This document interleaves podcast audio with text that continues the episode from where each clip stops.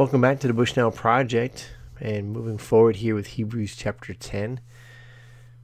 Want to just keep moving on uh, with that. So, hope you're having a great morning. Hope you had a great weekend and a, a great day yesterday at church.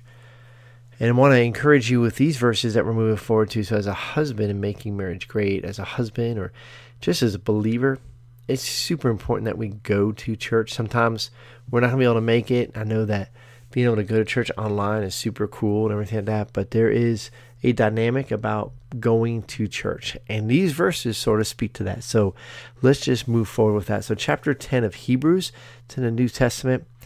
And I want to look at 22 and 23. It's been talking about Jesus as the high priest. And so here in verse 22 says this Let us draw near let us draw near. My computer's doing something weird, so I'm trying to figure out what's going on there. But let us let us draw near with a true heart and full assurance of faith, with our hearts sprinkled clean from an evil conscience and our bodies washed with pure wa- water. Let us hold fast the confession of our hope without wavering, for he who promised is faithful. And then a bonus here and let in verse 24, and let us consider how to stir up one another to love and good works. And verse 25 we'll handle tomorrow, uh, but the same subject, right? So we are to this is a lot about how we come together, but also how we go to the throne room of God and pray and just praying to God.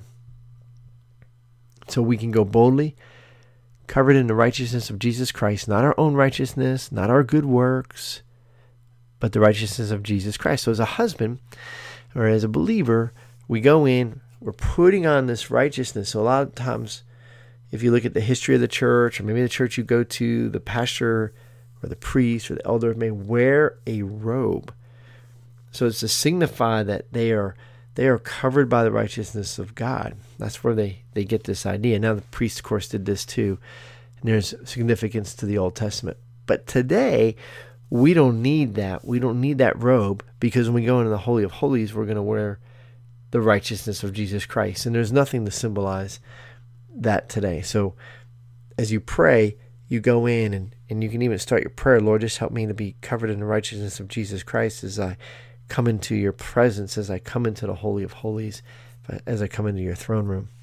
And husbands, for us to be doing that for our wives, praying for our wives, and praying for others around us, right? So we can we can go in, we have this hope that is without wavering. Not that we might not have doubts, things like that, but realizing that it doesn't have to waver. It might waver because of our emotions and that's okay. And our wives might waver because of emotions, and that's okay. But they realize that Jesus Christ does not waver, God does not waver. And so there is a a hope that doesn't waver is because of who God is, not because of who we are, right? So let us hold fast the confession of our hope without wavering, for he who promised is faithful, right? So again, oh man, if you ever have a doubt, oh man, I've really failed. No, no, no. You're human.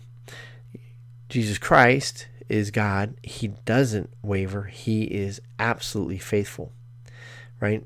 So I just want to encourage us in that. And then in closing, says here, let us hold fast the confession of our hope without. Oh, I just read that. And let us consider, sorry, verse 24, let us consider how to stir up one another to love and good works. So there's an actual stirring up when we come together.